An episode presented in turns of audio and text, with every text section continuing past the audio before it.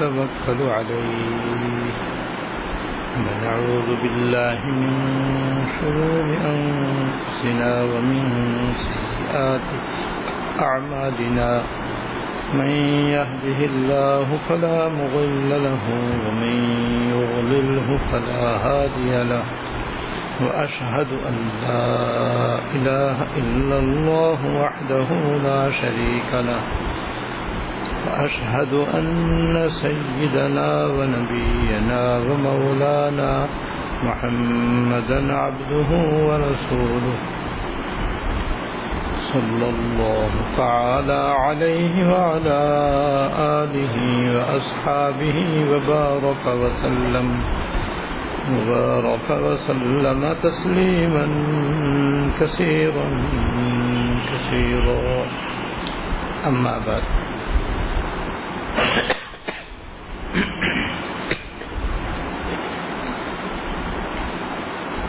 حکیم علومت حتمہ تھانوی رحمۃ اللہ علیہ نے روح نمبر انیس میں جو اب ختم پر ہے اور آج انشاءاللہ بس تین حدیثیں ہیں جو بیان کی جائیں گی اس میں حدیث نمبر انیس ہے جس کا عنوان ہے خرچ میں اعتدال سے کام لینا۔ خرچ کرنے میں اعتدال سے کام لینا۔ حد مغیرہ رضی اللہ تعالیٰ سے ایک لمبی حدیث میں روایت ہے کہ رسول اللہ صلی اللہ علیہ وسلم نے فرمایا کہ اللہ تعالیٰ نے تمہارے مال ضائع کرنے کو ناپسند فرمایا ہے۔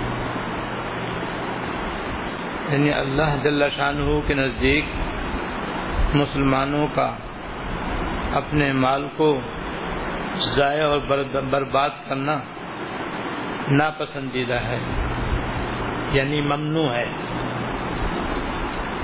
حضرت فرماتے ہیں، ضائع کرنے کا مطلب یہ ہے کہ آدمی اپنا مال حلال بے موقع خرچ کرے۔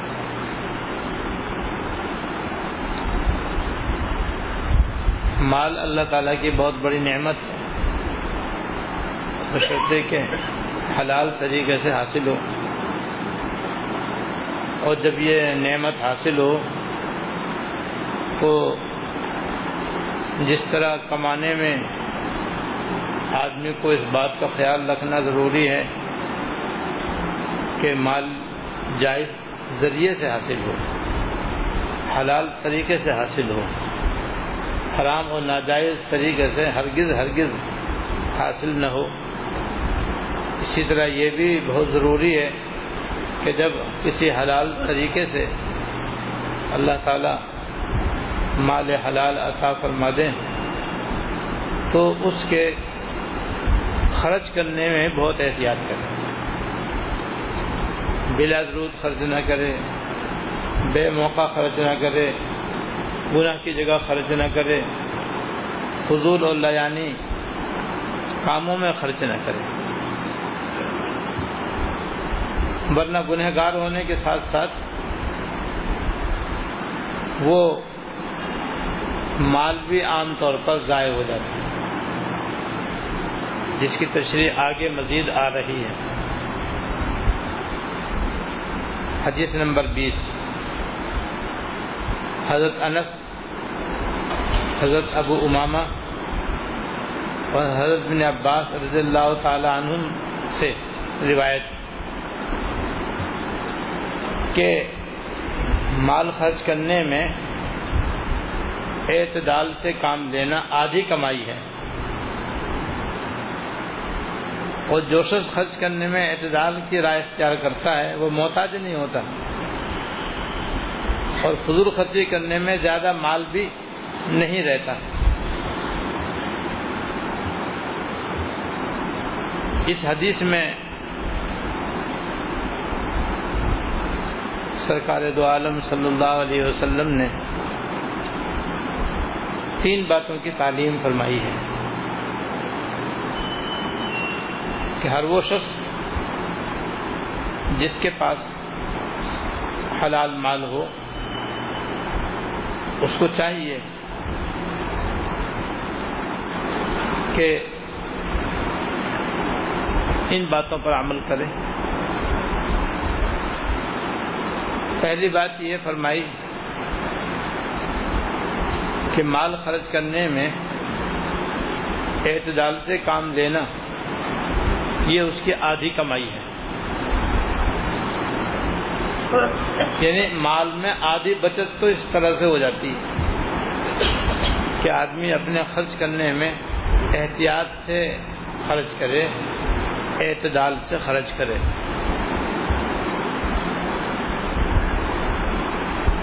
اعتدال سے خرچ کرنے کا مطلب یہ ہے کہ جہاں خرچ کرنا شرعن فرض و واجب ہو، جیسے زکوٰۃ ادا کرنے میں، حج کرنے میں یا واجب ہو۔ جیسے بیوی بچوں کا نام نفقہ ادا کرنے میں، صدقہ فطر ادا کرنے میں، منت پورا کرنے میں، قربانی ادا کرنے میں۔ تو وہاں پر کنجوسی سے کام نہ لے۔ وہاں بخل سے کام نہ لے بلکہ خوش دلی کے ساتھ وہاں مال خرچ کرے، کیونکہ مال خرچ کرنے کا اللہ تعالیٰ کی طرف سے حکم ہے۔ اور جب حکم ہے تو ہمارے ذمے ہوں گے، حکم ماننا ضروری۔ ان کے یہ حکم ہمارے مال سے متعلق۔ تو جیسے اگر ان کا حکم ہماری جان سے متعلق ہو تو جان لگانا فرض و واجب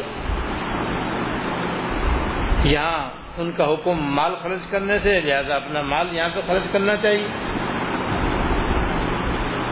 خود بھی تکلیف نہ اٹھائے، بیوی بچے بھی تکلیف میں نہ رہیں۔ زکوٰۃ بھی اپنے وقت پر ٹھیک ٹھیک ادا ہو۔ کفارہ واجب ہو جائے تو وہ بھی صحیح صحیح ادا کرے۔ منت مان لی ہو اور منت پوری ہو گئی ہو تو اس کے مطابق اگر منت میں مال دینا مانا تھا تو اس کو ادا کرتا رہے۔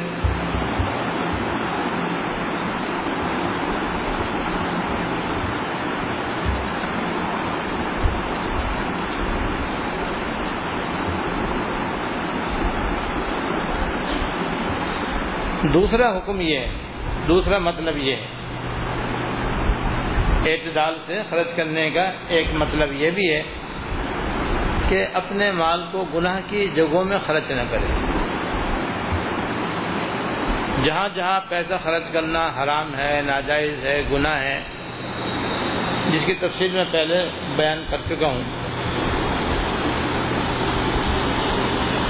وہاں پر اپنا مال ہر چیز خرچ نہ کرے۔ چاہے اس کے محلے والے خرچ کر رہے ہوں، اس کی برادری والے خرچ کر رہے ہوں، دوست احباب خرچ کر رہے ہوں، جیسے شادی بیاہ کی ناجائز رسمیں ناجائز طریقے، گانے بجانے پر، ٹی وی خریدنے پر، ٹی وی رکھنے پر، ٹی وی دیکھنے پر پیسے خرچ ہوتے گانا سننے پر، سنانے پر، کیسٹیں بیچنے، خریدنے پر تو بہت سے ناجائز کام ہمارے معاشرے میں ہو رہے ہیں اور ان سب میں مال خرچ ہوتا ہے۔ تو گناہ کی جگہ پہ خرچ نہ کریں۔ اور بے موقع بلا ضرورت خرچ نہ کریں۔ جہاں خرچ کرنے کی ضرورت ہو، وہاں خرچ کرے اور بقر ضرور خرچ کرے جہاں خرچ کرنے کی ضرورت نہ ہو، وہاں خرچ نہ کرے فضول خرچی نہ کرے فضول خرچی کا مطلب یہ ہے کہ کام تو ایک روپے میں چل رہا ہے، دس روپے خرچ کر رہا ہے۔ دس روپے میں کام چل رہا ہے، سو روپے خرچ کر رہا ہے۔ تو ضرورت سے زیادہ خرچ کرنا بھی بلا ضرورت فضول خرچی کہلاتی بلکہ مال جو ہے اللہ تعالیٰ کی بہت بڑی نعمت ہے۔ سوچ سوچ کر، غور کر کر کے اپنے ہاتھ کو روک کر کفایت شعری سے، حسن انتظام کے ساتھ اور اعتدال سے ضرورت کے موقع پر خرچ کرے یہ مطلب ہے اعتدال سے خرچ کرنے کا اب اس کے، اس طرح خرچ کرنا آسان نہیں۔ کیا تو آدمی کے اندر اتنا علم ہو اور اپنے اندر اتنی صلاحیت ہو کہ اعتدال کی جو تشریح حضرت نے یہاں بیان فرمائی ہے، آدمی اس کے مطابق خرچ کرنا جانتا ہو، تو سبحان اللہ خرچ کرے۔ اور نہیں تو کسی جاننے والے سے پوچھ کر خرچ کرے۔ یعنی اپنا کوئی خیر خواہ ہمدرد ایسا ہو جو اس اعتدال کو جانتا ہو اور اس پر عمل پیرا ہو، تو پھر اس سے پوچھ پوچھ کر اس سے مشورہ کر کر کے اس کو خرچ کرے۔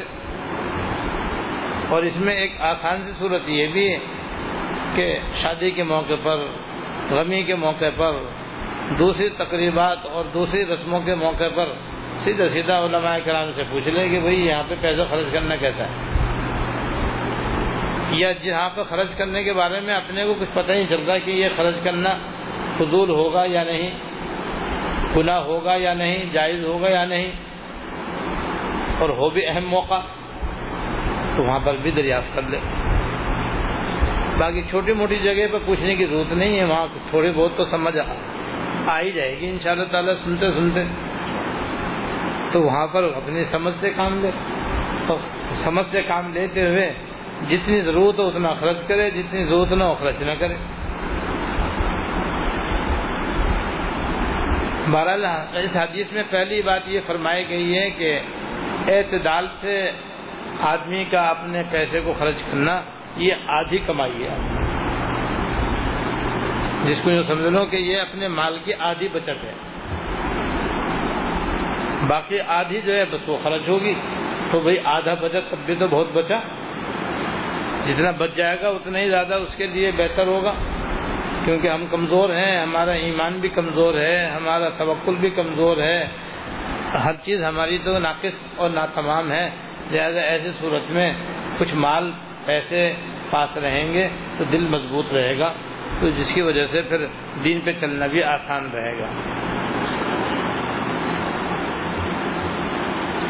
اور سب سے بڑا فائدہ اس کا یہ ہوا کہ آدمی کو ایسا کرنے کی وجہ سے پریشانی نہیں آتی۔ کیونکہ زیادہ تر جو پریشان لوگ ہوتے ہیں، زیادہ تر لوگوں کو جو پریشانی لائق ہوتی ہے، دراصل وہ اپنا پیسہ بے دردی کے ساتھ خرچ کرنے کی وجہ سے آتی بارہ میں پہلے یاد کر چکا ہوں کہ عام لوگوں کا حال یہ کہ آمدنی بڑھانے کی رات میں فکر کرتے ہیں، اور یہ اپنے اختیار میں نہیں۔ اس لیے کہ روزی تو مقدر ہے۔ کسی کو مہینے میں دس ہزار مل رہے ہیں، کسی کو پچاس ہزار مل رہے ہیں، کسی کو ایک لاکھ مل رہے ہیں، کوئی پانچ لاکھ کما رہا ہے، کوئی دو لاکھ کما رہا ہے، زیادہ کما نہیں سکتا۔ سب کی روزی اللہ پاک نے مقدر کر دی ہیں۔ اور یہ جو ہماری دکانیں ہیں، نوکریاں ہیں، ملازمتیں ہیں، تجارت ہے، زراعت ہے، یہ تو ہماری فقیروں کی جھولیاں ہیں، یہ تو۔ یہ تو جھولی ہے۔ اللہ کریم وہاں سے ڈالتے ہیں آسمان سے۔ اللہ تعالیٰ اپنے فضل سے جس نے جس کے لیے روزی مقدر کر دی ہے وہ ان کو جھولی میں مل جاتی ہے وہ دکان نہیں دیتی ہے آدمی کو روزی اللہ تعالیٰ روزی دیتے ہیں۔ یہ تو جھولیاں ہیں فقیروں کی بس۔ ایک ہی قسم کا بازار ہے اور سو دکانیں ایک ہی چیز کی۔ کسی کو وہ ایک لاکھ روپیہ مانا کما رہا ہے، کوئی دو لاکھ کما رہا ہے، کوئی تین لاکھ کما رہا ہے، کوئی خالی بیٹھا ہے، وہ گاہکوں کو ترس رہا ہے۔ سب کو برابر نہیں مل رہی روزی جب برابر نہیں مل رہی تو معلوم ہے مقدر ہے سارے لوگ اس لیے وہ ماں کے پیٹ میں بھی بچوں کو روزی ملتی۔ اور ماں کے پیٹ سے آنے کے بعد بھی ملتی۔ اور جب تک سانس میں سانس ہے، ملتی رہتی۔ ایک عجیب قصہ یاد آیا روزی ملنے کا۔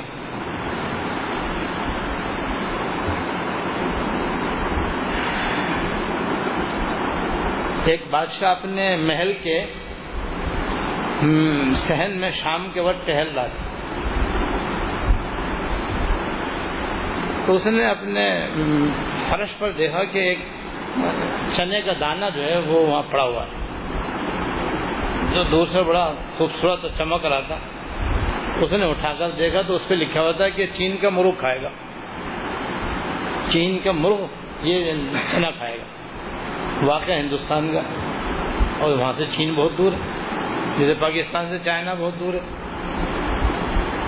وہ حیران ہو کہ یہ اس پہ لکھا ہوا ہے کہ چین کا مرغ کھائے گا۔ یہ تو میرے ہاتھ میں میں ابھی کھا لیتا ہوں۔ چین کا مرغ کیا کھائے گا؟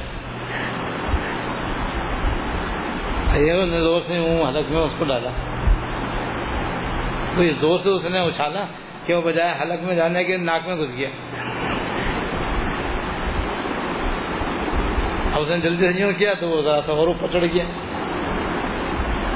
اب جتنا وہ اس کو نکالے وہ اتنے اوپر چڑھے۔ ان کی حرکت یہ تھی کہ اللہ بجائے سزا پانے والی حرکت کی اس نے۔ اب اس نے جلدی سے اس کو بھیچا تو اور چڑھ گیا اوپر۔ اب جناب اس کی تکلیف شروع ہو گئی اور پسینہ آ گیا اور درد شروع ہو گیا۔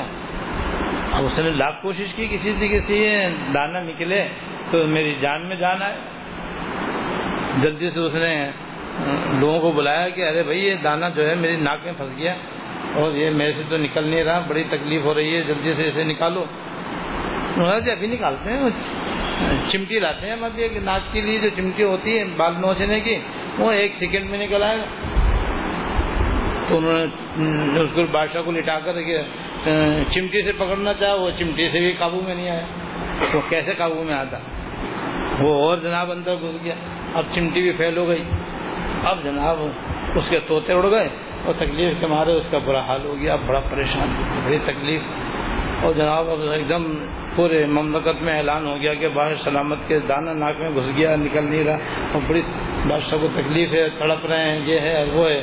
اب جتنے ماہر تھے ناک کے، اس زمانے کے اعتبار سے ان کو بلایا۔ انہوں نے بھی لاکھ کوشش کر لی، وہ جتنا نکالے وہ دماغ کی طرف چڑھے۔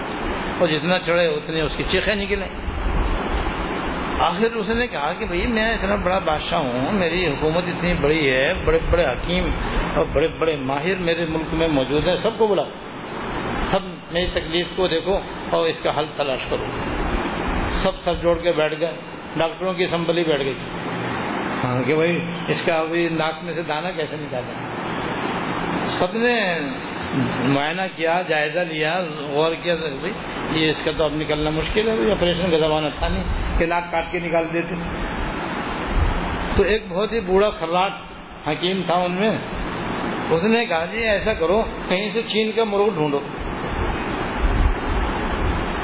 اس لیے کہ چین کے مرغ کی چونچ لمبی ہوتی ہے اور بڑی نوکدار ہوتی ہے اور اس کو دانا چگنے کی بڑی زبردست مہارت ہوتی ہے، وہ منٹ میں نکال دے گا۔ میرے پاس نزدیک میں اس کا واحد حل یہی ہے، اور کوئی تو یہاں چین کے مرغ کی ڈھونڈ پڑ گئی۔ مل گیا کہیں نہ کہیں سے ڈھونڈا تو چین کے مرغ تو ضروری تھوڑی کہ چین کے اندر یہ رہ باہر نہ جائے۔ ہزاروں پرندے اس دنیا سے اس دنیا میں جاتے ہیں۔ وہ چین کا مرغ آ گیا۔ سنا کہ حکیم حکیم صاحب نے آ گیا بادشاہ ناک نیچے کرو۔ سرپائے پہ لیٹ جاؤ، ناک نیچے کر دو اور پھر کہا کہ خاص انداز سے اس کو ناک کے نیچے چھوڑو۔ چھوڑا۔ جیسے چھوڑا، اس نے یوں دیکھا، پلک چھپکنے میں اس نے جناب وہ دانا نکل لیا۔ اور بادشاہ سلامت نے سلامت تو پکڑی۔ کہ حضور، یا اللہ میرے سے غلطی ہو۔ میں نے کہا تھا چین کے مرغ کہاں کھائے گا چین تو بہت دور ہے۔ میں کھا کے دکھاتا ہوں۔ یہ میری میں جو ہے نا، اس نے مجھے مار دیا۔ جیسے بکری میں میں کرتی ہے تو اسے گلے میں چھری پھرتی ہے۔ تو آخر وہ چین کے مرغ نے دانا کھایا۔ اور جب بادشاہ کو سزا ملی اور جان میں جان آئی۔ تو یہ جھولیاں ہیں جو کچھ ہمارے پاس ہیں، یہ روزی، یہ ان چیزوں سے نہیں ملتی، روزی آسمان سے آتی ہے۔ تو پھر سمائے کو ماتو آدون تمہاری روزی تو آسمان میں جس کا تم سے وعدہ کیا گیا ہے۔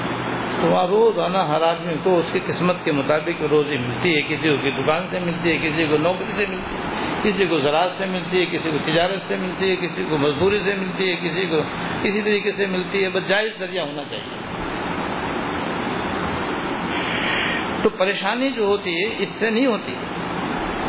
پریشانی اس سے ہوتی ہے کہ آدمی کی آمدنی تو ہے، روزانہ پانچ سو روپے کی، اب وہ فکر میں پانچ ہزار کی۔ یہ تو اختیار میں نہیں ہے بھائی۔ ہر آدمی اس فکر میں کہ میری ذریعہ آمدنی بڑھتا چلا جائے۔ کہیں ٹھہراؤ ہے ہی نہیں۔ جب ٹھہراؤ نہیں ہے تو بس روز ہی پریشانی، روز ہی پریشانی۔ ایک طرف تو یہ یعنی جو غیر اختیاری چیز ہے، اس کے فکر میں لگے ہوئے۔ اب غیر اختیاری چیز سے تو پریشانی پریشانی ہونی۔ جیسے کوئی آدمی جو ہے وہ کالے رنگ کا ہو اور وہ رات دن اس فکر میں ہو کہ میں گورا ہو جاؤں تو بڑی پریشانی ہوگی اور کیا ہوگا؟ جتنی بھی گورا کرنے والے ہیں کریمیں لگا لے۔ جیسے کہ حفشی نے جنگل سے گزر رہا تھا حفشی تو کالے ہوتے ہیں عام طور پر گزر رہے تھے تو اس نے ایک شیشہ دیکھا، پہلی مرتبہ شیشہ دیکھا اس نے۔ اور اس نے شکل دیکھی تو دیو کی سی شکل نظر آئی، وہ کالی اور خوفناک سی۔ تو اس نے زور سے دے کے مرا تو ایسا خراب ہے جبھی تجھ کو یہاں پھینکا گیا تو اس بجائے نے شیشے کو توڑ دیا، یہ نہیں کہ سچ میں میرا ہی حال ہے۔ تو بھائی وہ حفشی اگر اپنے وہ گورا کرنا چاہے تو کیسے کر لے گا؟ وہ تو غیر اختیاری ہے۔ اور کوئی گورا ہو، وہ چاہے کہ میں ساونے رنگ کا ہو جاؤں، جیسے کہ یہ یورپی لوگ ہوتے ہیں، جب کبھی دھوپ نکل آتی ہے تو جلدی سے دھوپ میں لیٹتے ہیں کہ تھوڑے سے ہم کالے ہو جائیں تو اچھا ہے۔ اتنے گورے ہو گئے کہ ہنسے ہم گورے ہو گئے، اچھے ہیں جب سارے گورے وہ کالا ہونا پسند کرتے ہیں۔ وہ دھوپ زیادہ لیتے ہیں تاکہ کسی طریقے سے کچھ سیاہی مائل ہم بھی ہو جائیں۔ اب وہ کیسے ہو سکتے ہیں؟ تو ایسے ہی روزی جو روزانہ مل رہی ہے، وہ آدمی جتنی مقدر ہے اتنی ملے گی، اس سے زیادہ نہیں ملے گی۔ جب نہیں ملے گی تو اس کے بڑھانے میں فکر، اس کی پڑھا، اس کے بڑھانے کی فکر میں پڑھنا خود پریشانی کا بھائی۔ بیشتر لوگ اس وجہ سے پریشان۔ اچھا دوسری طرف اب جتنی آمدنی جس کی آ رہی ہے، اب خرچہ اس کے اندر اندر ہونا چاہیے کہ آدمی آدھے پیسے بچائے، آدھے خرچ کر لے۔ اعتدال کا یہ مطلب ہے۔ تو پھر کوئی پریشانی نہیں، مگر یہاں دوسرا معاملہ کہ خرچ کرنا ہر آدمی کے اختیار میں چاہے تو پانچ سو روپے جو روز کما رہا پانچ سو خرچ کر دے۔ اور چاہے چار سو بچا لے، سو خرچ کر لے۔ دو سو خرچ کر دے، دو سو بچا لے۔ ہے نہیں سب کے اختیار میں۔ جب ہے تو یہاں پہ یہ اپنے اختیار استعمال نہیں کر رہے۔ بے تحاشا، بلا ضرورت، بے موقع فضول خرچ کرنے میں لگے ہوئے جس کے نتیجے میں یہ کہ سوائے پریشانی دور ایک بات تو یہ ہوئی کہ آدھا کمانا یہ آدھی معیشت ہے، آدمی کی یعنی آدھی بچت ہے، جس کی وجہ سے آدمی کو بڑا سکون اور اطمینان اور آرام رہ سکتا ہے۔ ایسے ہی بڑھتے رہیں گے، کام بھی چلتے رہیں گے۔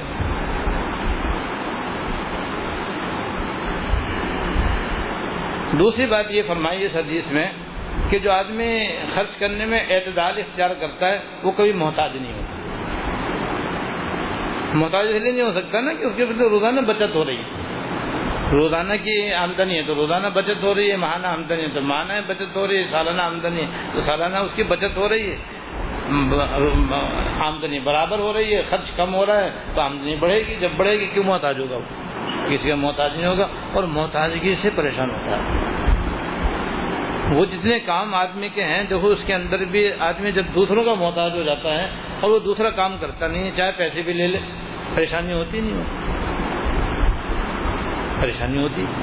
جتنے کام روز مرہ ہیں، ہر آدمی سارے کام خود نہیں کرتا، خود کچھ کام خود کرتا ہے، کچھ کام دوسروں سے کروانے پڑتے ہیں۔ جب دوسرے کروانے پڑتے ہیں، اگر وہ دوسرا نہ کرے تو آدمی کو پریشان۔ تو جیسے ان میں پریشانی ہوتی ہے، ایسی یہی پریشانی ہوگی کہ جہاں آپ پیسے ہیں نہیں اور آدمی کی ضروریات سامنے۔ خود کہاں سے کھائے، کہاں سے پہنے، کہاں سے بچوں کو کھلائے، پلائے اور دوسرے کام کہاں سے کروائے، پیسے نہیں۔ اس وجہ سے آدمی کو پریشانی ہوتی ہے۔ محتاج ہوتا ہے آدمی۔ لہذا جب آدمی میاں روی اختیار کرے گا تو بھائی کبھی محتاج بھی نہ ہوگا۔ اور جب محتاج نہ ہوگا تو پریشانی بھی نہ ہوگی۔ تیسری بات، حضور نے اس حدیث میں یہ ارشاد فرمائی کہ فضول خرچی کرنے میں زیادہ مال بھی نہیں رہتا۔ یعنی فضول خرچی کا نتیجہ یہ ہوتا ہے کہ انسان آخر کار کنگلا ہو جاتا ہے اور آخر کار محتاج ہو جاتا ہے اور جو انسان کا اصل مال ہے، جس کو اس نے بڑھانے کے لیے کاروبار میں لگایا تھا، وہ بھی ختم ہو جاتا ہے۔ کیونکہ فضول خرچ کر رہا ہے؟ نہیں تو ایسے جیسے کہ سارے پیسے کما کر کے سمندر میں پھینک دے۔ تو خود تو ویسے کا ویسے ہی رہا نا، محتاج کا محتاج ہی۔ فقیر کا فقیر ہی رہا۔ پیسے گناہ کے کاموں میں خرچ کرنا، ناجائز کاموں میں خرچ کرنا، بیکار کاموں میں خرچ کرنا، ناجائز رسموں میں خرچ کرنا بدعت و رسومات میں خرچ کرنا، بے فائدہ خرچ کرنا، اس سے انسان کا مال بہت سا ضائع ہو جاتا ہے۔ اس سے، اس کے ضائع ہونے کے نتیجے میں انسان کو پریشانیاں لائق ہوتی ہیں۔ تو اس حدیث میں تین باتوں کی تعلیم ہے۔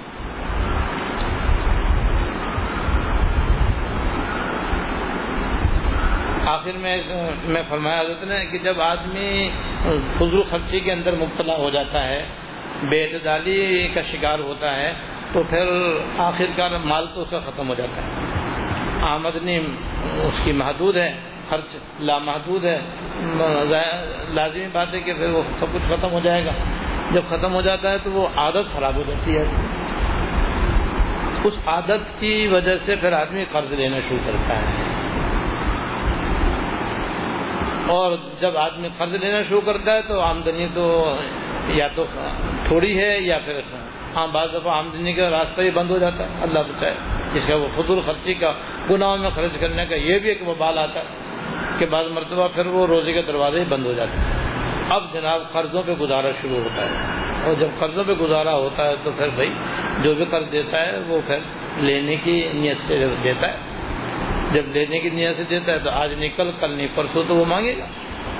جب مانگے گا تو جناب دنیا میں بھی آدمی ذلیل خار اور پریشان ہی پریشان اور آخرت میں بھی اس کے بڑے بڑے نقصانات بے اعتدالی اختیار کرنے سے یہ زبردست نقصان بھی ہوتا ہے۔ لہذا ان دو حدیثوں میں سرکار دو عالم صلی اللہ علیہ وسلم کی طرف سے ہم سب کے لیے یہ تعلیم ہے اور یہ ہدایت ہے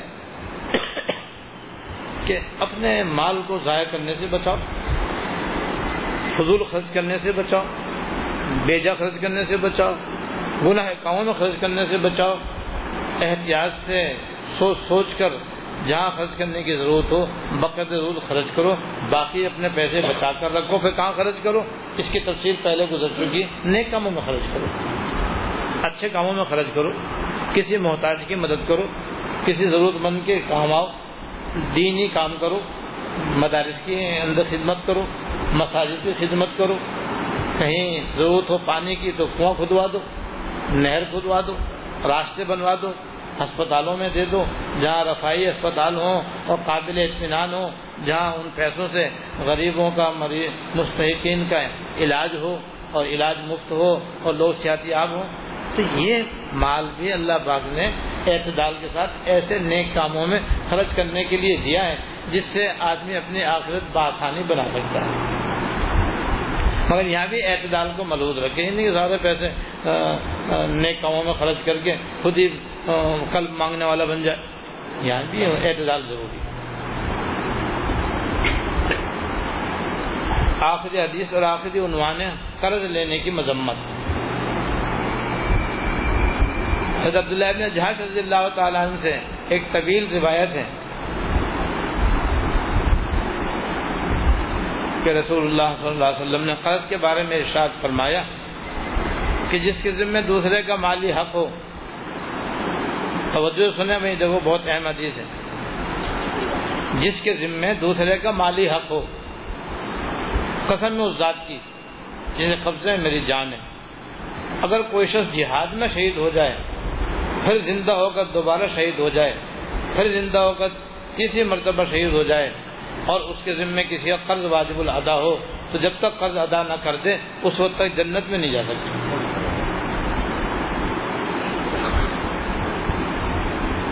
کتنی سخت وعید ہے۔ حالانکہ حدیث میں آتا ہے کہ جنت میں جانے کے بعد کوئی شخص بھی واپس دنیا میں آنے کی خواہش نہیں کرے گا۔ چاہے وہ دنیا کا بادشاہ گزرا ہو، چاہے وہ دنیا کا بادشاہ ہی گزرا ہو، وہ بھی جنت میں جانے کے بعد دنیا میں آنے کی خواہش نہیں کرے گا، تمنا نہیں کرے گا، سوائے شہید کے۔ شہید جب جنت میں چلا جائے گا، تب بھی اس کی یہ خواہش ہوگی کہ میں دوبارہ دنیا میں جاؤں۔ اور پھر اللہ کے راستے میں شہید ہوں اور پھر جنت میں آؤں، پھر دوبارہ دنیا میں بھیجا جاؤں، پھر میں اللہ کے راستے میں لڑوں اور شہید ہوں۔ کیوں؟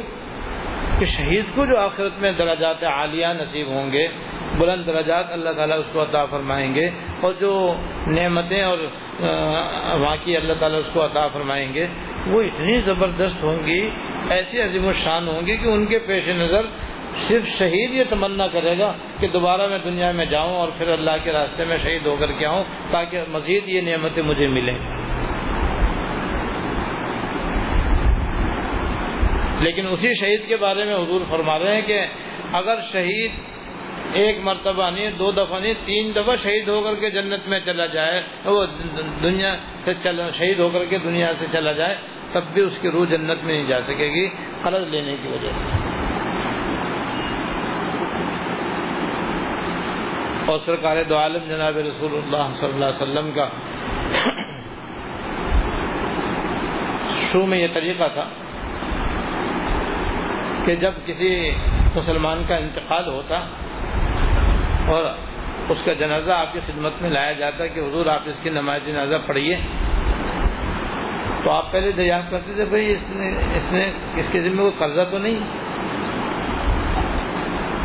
اگر جواب ملتا کہ نہیں، اس کے ذمہ کوئی قرضہ نہیں، تو آپ نماز جنازہ پڑھا دیا کرتے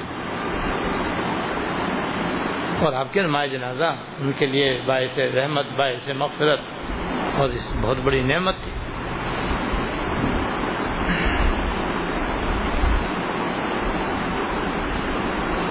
حدیث میں آتا ہے کہ حدیث میں ہے کہ حضور علیہ السلاۃ والسلام کی کسی مسلمان پر نماز جنازہ پڑھنا اس کے لیے باعث تسکین ہے، سبحان اللہ۔ لیکن اگر کوئی شخص لایا جاتا اور آپ اس کے بارے میں پوچھتے بھائی اس قسم میں وہ قرضہ ہے؟ اور کہا جاتا کہ ہاں قرضہ ہے۔ تو آپ فرماتے تھے، بھائی دیکھو، اس نے کچھ مال ایسا چھوڑا ہے جس سے قرضہ ادا کیا جا سکے۔ اگر اتنا مال چھوڑ کے جاتا تو بھی آپ نماز جنازہ پڑھاتے تھے کیونکہ قرضہ ادا کرنے کا انتظام ہے۔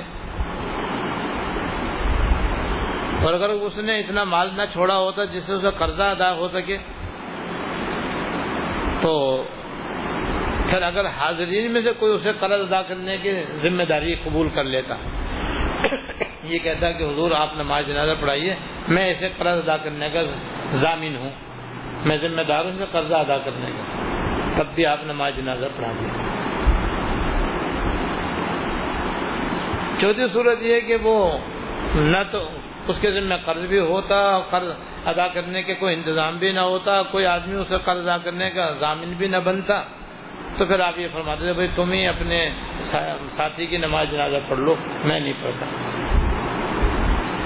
اب آپ رحمۃ اللہ عالمین اور کیسے آپ صحابہ کرام پر شفیق و مہربان، لیکن آپ نماز جنازہ نہیں پڑھاتے تھے مقروض مرنے کی وجہ سے۔ اندازہ کرو کہ قرض کتنی خطرناک چیز ہے اور کتنا بھاری یہ وزن ہے کہ حضور کے زمانے میں جو مسلمان ایسا ہوتا تھا تو آپ اس کی نماز جنازہ بھی نہیں پڑھتے تو اس لیے نہیں پڑھتے تاکہ لوگوں کو فکر ہو کہ اگر ہم نے قرض نہیں ادا کیا، یا اسے کوئی انتظام نہ کیا تو حضور ہمارے نماز جنازہ بھی نہیں پڑھیں گے۔ اور آپ کی نماز جنازہ سے معروم ہونا زبردست معروم ہی لوگوں میں قرض ادا کرنے کی فکر پیدا ہو، بلا زود قرض نہ لیں۔ لیں تو اس کے ادا کرنے کا اہتمام کریں، فکر کریں، انتظام کریں، انتظام کر کے جائیں۔ شروع میں تو آپ کا یہ طریقہ تھا۔ لیکن آخر میں جب اللہ پاک نے آپ کو مال عطا فرمایا، فتوحات ہوئیں، جس کے نتیجے میں بہت سا مال ہے، آپ کی ملکیت میں آیا۔ اور مال غنیمت میں سے بھی خمس آپ کے لیے ہوتا تھا۔ تو اس وقت پھر آپ کا یہ دستور تھا کہ آپ یہ فرماتے تھے کہ یہ تینوں نمبروں کے بعد اگر کسی وقت ادا کرنے کے لیے بھی قرض نہ ہوتا، قرض ادا کرنے کے لیے بھی مال نہ ہوتا، کوئی انتظام بھی نہ ہوتا، کوئی ضمانت بھی نہ دیتا تو آپ فرماتے تھے اچھا بھائی، میں ایسا قرض ادا کروں۔ صلی اللہ علیہ وسلم۔ آپ اسے قرضہ بھی ادا کرتے، نماز بھی ادا فرماتے اس کی اور اس کے بیوی بچے رہ جاتے اور ان کے پاس بھی کوئی اپنے کھانے پینے کا بندوبست نہ ہوتا تو حضور اسے ان کے خرچے کا بھی انتظام فرماتے صلی اللہ علیہ وسلم۔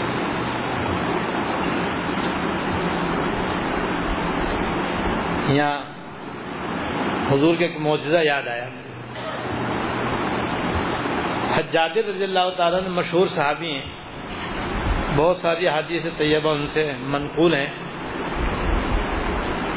وہ اپنا واقعہ سناتے ہیں کہ میرے والد ماجد نے غزوہ عہد میں اپنی شہادت سے پہلے مجھے بلایا اور مجھ سے فرمایا کہ دیکھو بھی، مجھے ایسا اندازہ ہے کہ کل جب غزوہ عہد ہوگا تو میں شہید ہو جاؤں۔ گا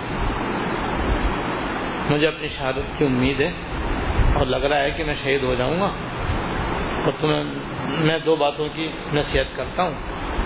ایک تو یہ کہ میرے کو قرضہ بہت ہے۔ تم میرا قرض ادا کرنے کی فکر کرنا اور جو کچھ میں اپنا مال چھوڑ کے جا رہا ہوں، کوشش کرنا اس میں سے میرا قرض ادا ہو جائے۔ انہوں نے بہت ساری کھجوریں وغیرہ چھوڑی تھیں اپنی میراث میں۔ تو میں ایک تو میرا قرض ادا کرنا دوسرے کہ اپنی بہنوں کا خیال رکھنا۔ ان کی بہنیں بھی ماشاء اللہ اچھی خاصی تھیں۔ تم ان کا خیال رکھنا اور ان کا دھیان رکھنا، ان کے ساتھ اچھا سلوک کرنا۔ یہ دو باتیں انہوں نے مجھ سے وصیت کی۔ اس کے بعد پھر واقعی ان کی تمنا کے مطابق قصبہ عہد میں وہ شہید ہو گئے۔ اور پھر والد صاحب کے قرض کی ادائیگی کی ساری ذمہ داری میرے اوپر آ گئی، کیونکہ وہ مجھے وصیت کر گئے تھے۔ قرض اچھا خاصا تھا، لیکن جو مال تھا وہ ظاہراً ان کے قرض ادا کرنے کے لیے کم تھا۔ اور قرض خاؤں نے تقاضا شدید شروع کر دیا۔ میں نے چاہا بھی کسی طرح ان کی طرف سے کچھ مہلت مل جائے تو میں تھوڑا تھوڑا کما کر کے قرض ادا کر دوں۔ لیکن انہوں نے میرے ساتھ کوئی رعایت کا معاملہ نہ کیا۔ جب انہوں نے زیادہ مطالبہ کیا تو میں نے سوچا ایسا کرتا ہوں کہ جو میرے والد صاحب کھجوریں چھوڑ گئے ہیں میں وہاں حضور کو لے جاتا ہوں۔ جب حضور وہاں تشریف فرما ہوں گے تو شاید یہ قرض خواہ میرے ساتھ کچھ نرم رویہ اختیار کریں اور مطالبے کے اندر جو سختی کر رہے ہیں وہ نہ کریں اور کچھ میرے ساتھ رعایت کا معاملہ کر دیں۔ میں دینا چاہتا تھا لیکن اتنا میرے پاس ابھی نہیں تھا کہ میں ایک دم سب کا قرضہ ادا کر سکوں، وہ سب مانگنا چاہ رہے تھے۔ کہ نہیں، ہمیں ہمارا قرضہ دو۔ تو میں نے ساری صورتحال جا کر حضور اصلاۃ والسلام سے عرض کی کہ حضور آپ میرے ساتھ تشریف لے چلیں۔ شاید آپ کی وجہ سے وہ لوگ جو ہیں کچھ مطالبہ کرنے میں نرم رویہ اختیار کر لیں۔ تو آپ نے فرمایا اچھا تم ایسا کرو، جاؤ اور جا کر کے ہر قسم کی کھجوریں الگ الگ ڈھیر لگا دو ان کو جتنی کھجوریں مختلف قسم کی کھجوریں ہوں گی، فرمایا، الگ الگ ڈھیر ان کے بنا دو۔ جب ڈھیر بنا لو تو مجھے بلا لیں میں نے جا کر کے سب ڈھیریاں الگ الگ کر لی اور الگ الگ ڈھیریاں کر کے میں آپ کی خدمت میں حاضر ہوں اور عرض کے حضور میں نے جیسا آپ نے کہا ویسے کر دیا اب آپ تشریف لے چلیے۔ اب میں حضور کو لے کر کے وہاں پہنچا۔ جب وہاں پہنچا تو قرض خواہ بھی پہنچے ہوئے تھے۔ تو ان اللہ کے بندوں نے حضور کو دیکھ کر کے بھی میرے ساتھ کوئی رعایت نہیں اور اپنے مطالبے پر ڈٹے رہے۔ جب حضور صلی اللہ علیہ وسلم نے قرض خواہوں کی یہ صورتحال دیکھی کہ وہ کسی طرح بھی ان کے ساتھ رعایت کرنے کے لیے تیار نہیں ہے تو آپ نے فرمایا کہ جابر ایسا کرو۔ اس بڑے ڈھیر سے ان کا حق ادا کرو اور آپ اس ڈھیر پہ جا کے بیٹھ۔ صلی اللہ علیہ وسلم۔ غالباً حدیث میں ہے کہ آپ نے اس کے ایک دو چکر لگائے اور پھر آپ اس ڈھیر کے پاس بیٹھ گئے اور فرمایا اس سے تم دینا شروع کرو۔ انہوں نے ناپ ناپ کے، ناپ ناپ کے سب کا حق اور سب کا قرضہ ادا کرنا شروع کیا۔ ادا کرتے گئے، ادا کرتے گئے، ادا کرتے گئے۔ اور تو جابر اللہ فرماتے ہیں، حضور کی برکت ایسی ظاہر ہوئی، ایسی ظاہر ہوئی، ایسی ظاہر ہوئی، خدا تو سب اسے ایک ڈھیری سے سب کا قرضہ ادا ہو گیا، پھر بھی وہ بچی ہے۔ باقی ڈھیریاں تو نفے میں بچی۔ صلی اللہ علیہ وسلم۔ یہ معجزہ ہے سرکار دو عالم صلی اللہ علیہ وسلم کہتے ہیں، میں تو یہاں تک تیار تھا میں تو والد صاحب قرضہ ادا کرنے کے لیے یہاں تک تیار تھا کہ اگر ایک بھی کھجور میری کسی بہن کو نہ ملے، میں اس پہ راضی ہوں۔ مگر میں چاہتا تھا کہ میرے والد صاحب کا قرضہ جو ہے، ایک ایک کھجور کا ادا ہو جائے۔ میں تو یہاں تک تیار تھا۔ اب حضور کی برکت سے ایسا شاندار کام ہوا کہ ان کا قرضہ پہلے ہی ڈھیر سے ادا ہو گیا۔ باقی ساری ڈھیریاں وہ ساری کے ساری ویسی بچ گئی وہ میں سب کر لیجیے صلی اللہ علیہ وسلم۔ لیکن بھائی یہ جو ہے، یہ قرض لے کر ادا نہ کرنا یہ بڑی خطرناک چیز اس لیے جہاں تک ہو سکے قرض ہی آدمی نہ لے۔ اور قرض لینے کی ضرورت جو پڑتی ہے، عام طور پر ایمرجنسی تو کسی کسی کو کبھی کبھی ہوتی ہے۔ زیادہ تر تو فضول پیسہ خرچ کرنے کی وجہ سے، بلا ضرورت بے موقع خرچ کرنے کی وجہ سے اور جہاں جتنے پیسے خرچ کرنے کی ضرورت نہیں، اس سے زیادہ خرچ کرنے کی وجہ سے پیش آتی جیسا کہ یہاں بھی حضرت نے یہ فرمایا کہ پھر جب آدمی اصراف کرتا ہے اور فضول خرچی کرتا ہے، تو اس کے نتیجے میں انسان کے پاس جو اصل مال تھا وہ بھی نہیں رہتا۔ نفع تھا وہ بھی ختم، جو اصل مال تھا وہ بھی ختم۔ جب ختم ہو جاتا ہے تو عادت تو پڑ جاتی ہے۔ اچھا اچھا کھانا کی اچھا اچھا پہننے کی، اچھی جگہ رہنے کی اچھا سفر کرنے کی۔ تو بھائی پھر قرض دیتا ہے آدمی۔ اور جب قرض دیتا ہے تو اب آمدنی تو بند، یا کم۔ اب ادا کہاں سے کرے نتیجے قرض پہ چڑھتے چڑھتے پھر آدمی دنیا کے اندر بھی صحیح خار ہو کر جاتا ہے۔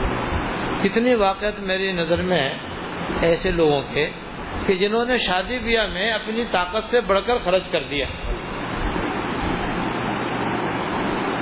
اور شادی بڑے دھوم دھام سے کر دی۔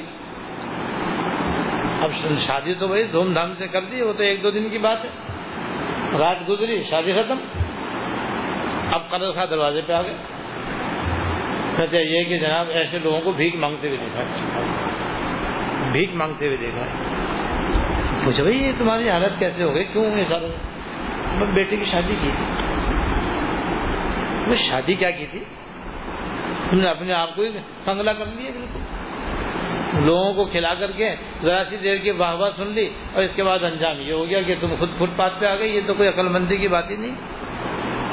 عقل کے بھی خلاف ہے، نقل کے بھی خلاف ہے۔ تو یہ حضرت کی جو حضور کی یہ تعلیم ہمارے لیے نہایت ضروری ہے۔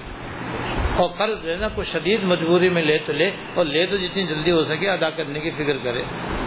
ورنہ یہ قرض لینا ایسی خطرناک چیز ہے کہ یہ آخرت کے اندر بھی جب آدمی جاتا ہے تو جنت میں جانے سے اس کی روح روکی رہتی اتنی خطرناک چیز ہے۔ فائدے میں حضرت نے اور بھی چند باتیں بیان فرمائی ہیں، پھر خلاصہ کلام فرمایا ہے۔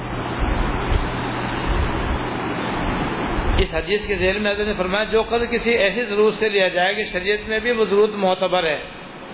اور اس کے ادا کرنے کی فکر بھی کرتا رہے، تو ایسے قرض لینے کی اجازت ہے۔ یعنی مجبوری میں بقدر ضرورت کوئی آدمی قرض لے لے اور وہ مجبوری بھی شریع اعتبار سے معتبر ہو اور ساتھ ساتھ ادا کرنے کی فکر بھی ہو، تو پھر لینا جائز ہے۔ اور پھر حدیث میں آتا ہے کہ اللہ تعالیٰ ایسے مقروض کی مدد فرماتے ہیں اور اللہ تعالیٰ اسے قرض ادا کرنے میں اس کی امداد فرماتے ہیں۔ اس لیے بقد ضرورت مجبوری میں قرض لینے کی گنجائش ہے۔ لیکن جہاں تک ہو سکے، اس سے بچنا چاہیے۔ خلاصہ کلام۔ اب خلاصہ کلام حضرت پوری روح نمبر انیس کا خلاصہ بیان فرما رہے ہیں، جو بہت ہی اہم ہے۔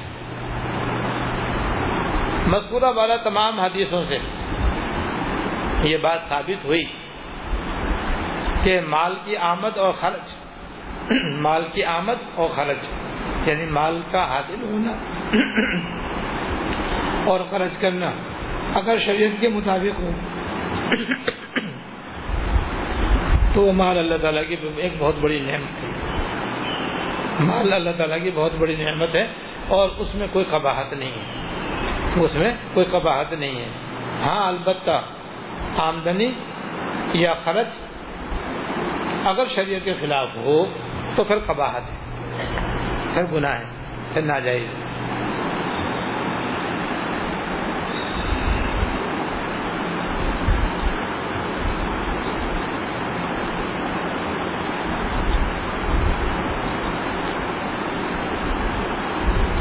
خلاصہ یہ نکلا کہ حلال آمدنی اور حلال جگہ اسے خرچ کرنا اللہ تعالیٰ کی نعمت ہے۔ اور حرام ذریعے سے حاصل کرنا یا حرام جگہ خرچ کرنا بڑے عذاب اور وبال کی چیز چنانچہ اللہ پاک نے قرآن شریف میں اور احادیث طیبہ میں نکاح کرنے کی فضیلت آئی اور نکاح کرنے کے بعد تو پیسے خرچ ہوتے اسی طریقے سے جب اولاد پیدا ہوتی ہے تو اس میں پیسے خرچ ہوتے ہیں۔ لیکن نکاح کی فضیلت ہے، اولاد بڑھانے کی فضیلت ہے، اس کا بڑا اجر ہے۔ لیکن ساتھ ساتھ اللہ پاک نے سورہ تغابن میں بیوی اور اولاد کو دشمن بھی قرار دیا۔ بیوی اور اولاد انسان کی دشمن ہے۔ یہ دشمن جبھی ہے، جب یہ آخرت کے باتوں پر عمل کرنے میں رکاوٹ بنے۔ بیوی کی وجہ سے آدمی گناہ کے کاموں کو کرے، یا گناہ کے کاموں میں پیسہ خرچ کرے، یا اولاد کی وجہ سے حرام و ناجائز کاموں کے اندر پیسہ خرچ کرے، تو پھر یہ بیوی اور اولاد انسان کے لیے دشمن بھی ہیں۔ اسی طرح یہ مال اصل میں اللہ پاک نے آخرت بنانے کے لیے عطا فرمایا یہ مال اصل میں اللہ تعالیٰ نے اپنی آخرت سنوارنے کے لیے اور آخرت بنانے کے لیے عطا فرمایا ہے۔ چنانچہ دینی کاموں پہ خرچ کرنا تو ہے ہی۔ باعث اجر و ثواب، اپنے اوپر جائز طریقے سے خرچ کرنا، بیوی بچوں پر جائز طریقے سے خرچ کرنا، پڑوسیوں پر خرچ کرنا، دوست احباب پر خرچ کرنا اور رشتے داروں پہ خرچ کرنا یہ بھی باعث اجر و ثواب ہے۔ لیکن یہ مال بہرحال آخرت کمانے کا ذریعہ ہو تو بہتر ہی بہتر ہے اور بہت ہی اچھا ہے۔ اور اگر یہ مال آخرت سے غفلت کا باعث ہو، دین پر عمل کرنے سے رکاوٹ بنے، اللہ تعالیٰ کی نافرمانی کا سبب بنے، تو پھر یہی مال آدمی کے حق میں فتنہ اور عذاب ہے۔ یہ بھی اللہ پاک نے سورہ تغابن میں فرمایا ہے کہ انمام والکم اولادکم فتنہ۔ بلا شبہ، تمہارے مال اور تمہاری اولاد تمہارے لیے فتنہ اور عذاب ہے۔ یہ اولاد اور مال فتنہ جبھی ہے جب یہ اللہ تعالیٰ کی نافرمانی کا سبب بنے۔ اللہ تعالیٰ کی نافرمانی میں استعمال ہو۔ گناہوں کی جگہ میں استعمال ہو۔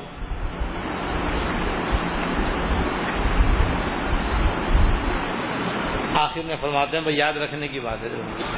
لہذا اللہ تعالیٰ کی نعمتوں کو خوب استعمال کرو۔ مگر غلام بن کر۔ نہ کہ باغی بن کر۔ سبحان اللہ سبحان اللہ سبحان اللہ۔ لہذا اللہ تعالیٰ کی نعمتوں کو خوب استعمال کرو۔ مگر غلام بن کر تابے دار بن کر۔ فرما بردار بن کر۔ نہ کہ باغی بن کر، نہ کہ نافرمان بن کر، نہ کہ اللہ تعالیٰ کے احکام توڑ کر۔ یعنی اپنی آمدنی اور خرچ دونوں میں شریعت کے حکم کی پاسداری کرو اور اس کے احکام کا لحاظ رکھو۔ تو بس یہ نعمت ہی نعمت ہے۔ دولت عجیب و غریب نعمت ہے بس اس میں دنیا میں بھی اس سے راحت، آخرت میں بھی اس سے آدمی کو درجات عالیہ ملتے ہیں۔ حدیث شریف مشہور سنی آپ نے۔ کہ کوئی آدمی اللہ کے راستے میں ایک چھوارا خیرات کرتا ہے مال ہے نا چھوارا بھی تو۔ ایک چھوارا خیرات کرتا ہے تو اللہ تعالیٰ اس کو اپنے دائیں ہاتھ میں لیتے ہیں اور اس کو بڑھاتے بڑھاتے بڑھاتے بڑھاتے عہد پھاڑ کے برابر کرتے تھے کتنی بڑی نعمت۔ اب جس کے بعد چھوارا نہیں ہوگا وہ کیا خیرات کرے گا؟ مال ہوگا تو خرچ کرے گا نا۔ دس روپے ہوں گے تو خیرات کرے گا دس روپے نہیں ہوں گے تو کہاں سے خرچ کرے گا؟ تو یہ مال جو ہے حلال مال آخرت بنانے کے لیے بہترین ذریعہ ہے۔ اللہ تعالی ہم سب کو توفیق عطا فرمائے۔ تو آخر دعوان الحمد للہ یہ ہاں، روح نمبر انیس آج پوری ہو گئی۔ الحمد للہ دعا کر لیں۔ اللهم الحمد، لا نحصي ثناء عليك انت كما اثنيت على نفسك اللهم الحمد، لا نحصي ثناء عليك انت كما اثنيت على رسول اللهم صل على سيدنا مولانا محمد وعلى آل سيدنا مولانا محمد وبارك وسلم. ربنا ظلمنا أنفسنا وإن لم تغفر لنا وترحمنا لنكونن من الخاسرين. ربنا ظلمنا أنفسنا وإن لم تغفر لنا وترحمنا لنكونن من الخاسرين. ربنا آتنا في الدنيا حسنة وفي الآخرة حسنة وقنا عذاب النار. ربنا هب لنا من أزواجنا وذرياتنا قرة أعين واجعلنا للمتقين إماما. اللهم اغفر لنا وارحمنا وعافنا واعف عنا. اللهم اغفر لنا وارحمنا وعافنا واعف عنا. اللهم وفقنا لما تحب وترضى، من القول والعمل والفعل والنية والهدي. إنك على كل شيء قدير. يا رحم الراحمين، يا رب العالمين. يا حي يا قيوم، يا ذا الجلال والإكرام. ہم سب کے اگلے اور پچھلے، چھوٹے اور بڑے خفیہ علانیہ سارے گناہوں کو معاف فرما. یا اللہ، ہم سب کے اگلے اور پچھلے، چھوٹے اور بڑے خفیہ علانیہ سارے گناہوں کو معاف فرما. یا الحم الرحمین آپ کا لاکھ لاکھ شکر ہے، احسان ہے فضل ہے کرم ہے۔ آپ نے ہمیں حلال مال عطا فرمایا اور اسے خرچ کرنے کی بھی توفیق دی۔ یا اللہ، اس کے حاصل کرنے میں بھی ہم سے جتنی کوتاہیاں ہو گئیں، اپنی رحمت سے معاف فرما، اپنی رحمت سے درگزر فرما۔ اور جہاں یا اللہ خرچ کرنے میں جو ہم سے بہت زیادہ کوتاہیاں ہو گئیں، بہت زیادہ غفلتیں ہو گئیں، لاپرواہی ہو گئی لاجانی جگہ خرچ ہو گئے، خرچ ہو گیا، یا اللہ، فضول خرچ ہو گیا، اسراف ہو گیا تبزیر ہو گئی، اپنی رحمت سے معاف فرما۔ یا اللہ اپنی رحمت سے معاف فرما اور ہمیں آئندہ ہمیں یا اللہ اس نعمت کو اپنی رضا کے مطابق اعتدال کے ساتھ، حسن انتظام کے ساتھ سلیقے سے خرچ کرنے کی توفیق عطا فرما۔ یا اللہ توفیق عطا فرما۔ یا رحم الرحمین ہم کو فقر و فاقے سے محفوظ رکھنا، یا اللہ تندرستی سے بچانا، فقر و فاقے سے محفوظ رکھنا ہم کو، ہماری اولاد و نسل کو تازندگی غیب سے بلا مشقت و بغیر پریشانی کے خوب حلال اور طیب روزی برائے آخرت عطا فرما۔ یا اللہ ہم سب کو خوب حلال اور طیب روزی برائے آخرت عطا فرما۔ یا اللہ ہم سب کو اپنے خزانہ غیب سے بلا مشقت و بغیر پریشانی کے عزت و عافیت کے ساتھ خوب حلال و طیب روزی برائے آخرت عطا فرما۔ دنیا میں بھی اس کی وجہ سے ہماری ایمان کی حفاظت فرما، ہماری آبرو کی حفاظت فرما۔ یا اللہ، ہماری تمام نیک ضروریات پوری فرما۔ اور گناہوں میں خرچ کرنے سے بچنے کی توفیق عطا فرما۔ اور آخرت کے کاموں میں بھی ہمیں رات دن اس کو استعمال کرنے کی توفیق عطا فرما۔ زیادہ سے زیادہ کار ہے خیر میں، یا اللہ استعمال کرنے کی توفیق عطا فرما۔ اور آخرت میں اس کا صلح بہتر سے بہتر اپنی رحمت سے عطا فرما۔ یا اللہ، سرکار دو عالم صلی اللہ علیہ وسلم نے آپ سے دنیا اور آخرت کی جتنی بنائیاں مانگی ہیں، سب ہم کو عطا فرما۔ یا اللہ، سب ہم کو عطا فرما، سب ہم کو عطا فرما۔ اور جن چیزوں سے حضور نے آپ سے پناہ مانگی، یا اللہ، ان سب سے ہم کو پناہ عطا فرما۔ یا اللہ، پناہ عطا فرما۔ دنیا اور آخرت کی ہر خیر عطا فرما۔ ہر شخص سے پناہ عطا فرما۔ یا الحمد الرحمین تمام حاضرین کی ساری نیک مرادیں پوری فرما۔ تمام حاضرین اور حاضرات کی ساری نیک مرادیں پوری فرما۔ جہاں جہاں احباب یہ بیان سن رہے ہیں۔ سبھی کو یا اللہ دنیا اور آخرت کی ہر خیر عطا فرما، ہر شر سے بنا عطا فرما۔ ہم سب کو، ان سب کو دنیا اور آخرت کی ہر خیر عطا فرما، ہر شر سے بنا عطا فرما۔ یا الحمد الرحمین آپ آپ کے حبیب نے فرمایا ہے کہ حضور کی امت میں سے ستر ہزار آدمی بغیر حساب و کتاب کے جنت میں جائیں گے۔ یا اللہ اور ان میں سے ہر ایک کے ساتھ مزید ستر ہزار ہوں گے۔ ضرور اپنی رحمت سے ہمیں ان میں شامل فرما۔ یا اللہ ہم سب کو ان میں شامل فرما۔ یا اللہ آپ کے حبیب نے ارشاد فرمایا کہ آپ جنت میں ڈالنے کے لیے آپ نے دونوں ہاتھ مبارک سے لب بھر کر کے جنت میں ڈالیں گے۔ یا اللہ آپ ہمیں ان میں شامل فرمانا۔ یا اللہ ہمیں بھی ان میں شامل کر لینا، اپنے رحمت سے ہمیں ہم سے آخرت میں حساب نہ لینا۔ ہم میں یا اللہ آپ کے سامنے کھڑے ہونے کی بھی طاقت نہیں ہے۔ آپ کے سوال کا جواب دینے کی بھی تاب نہیں ہے۔ یا اللہ ہم کیسے حساب دیں گے؟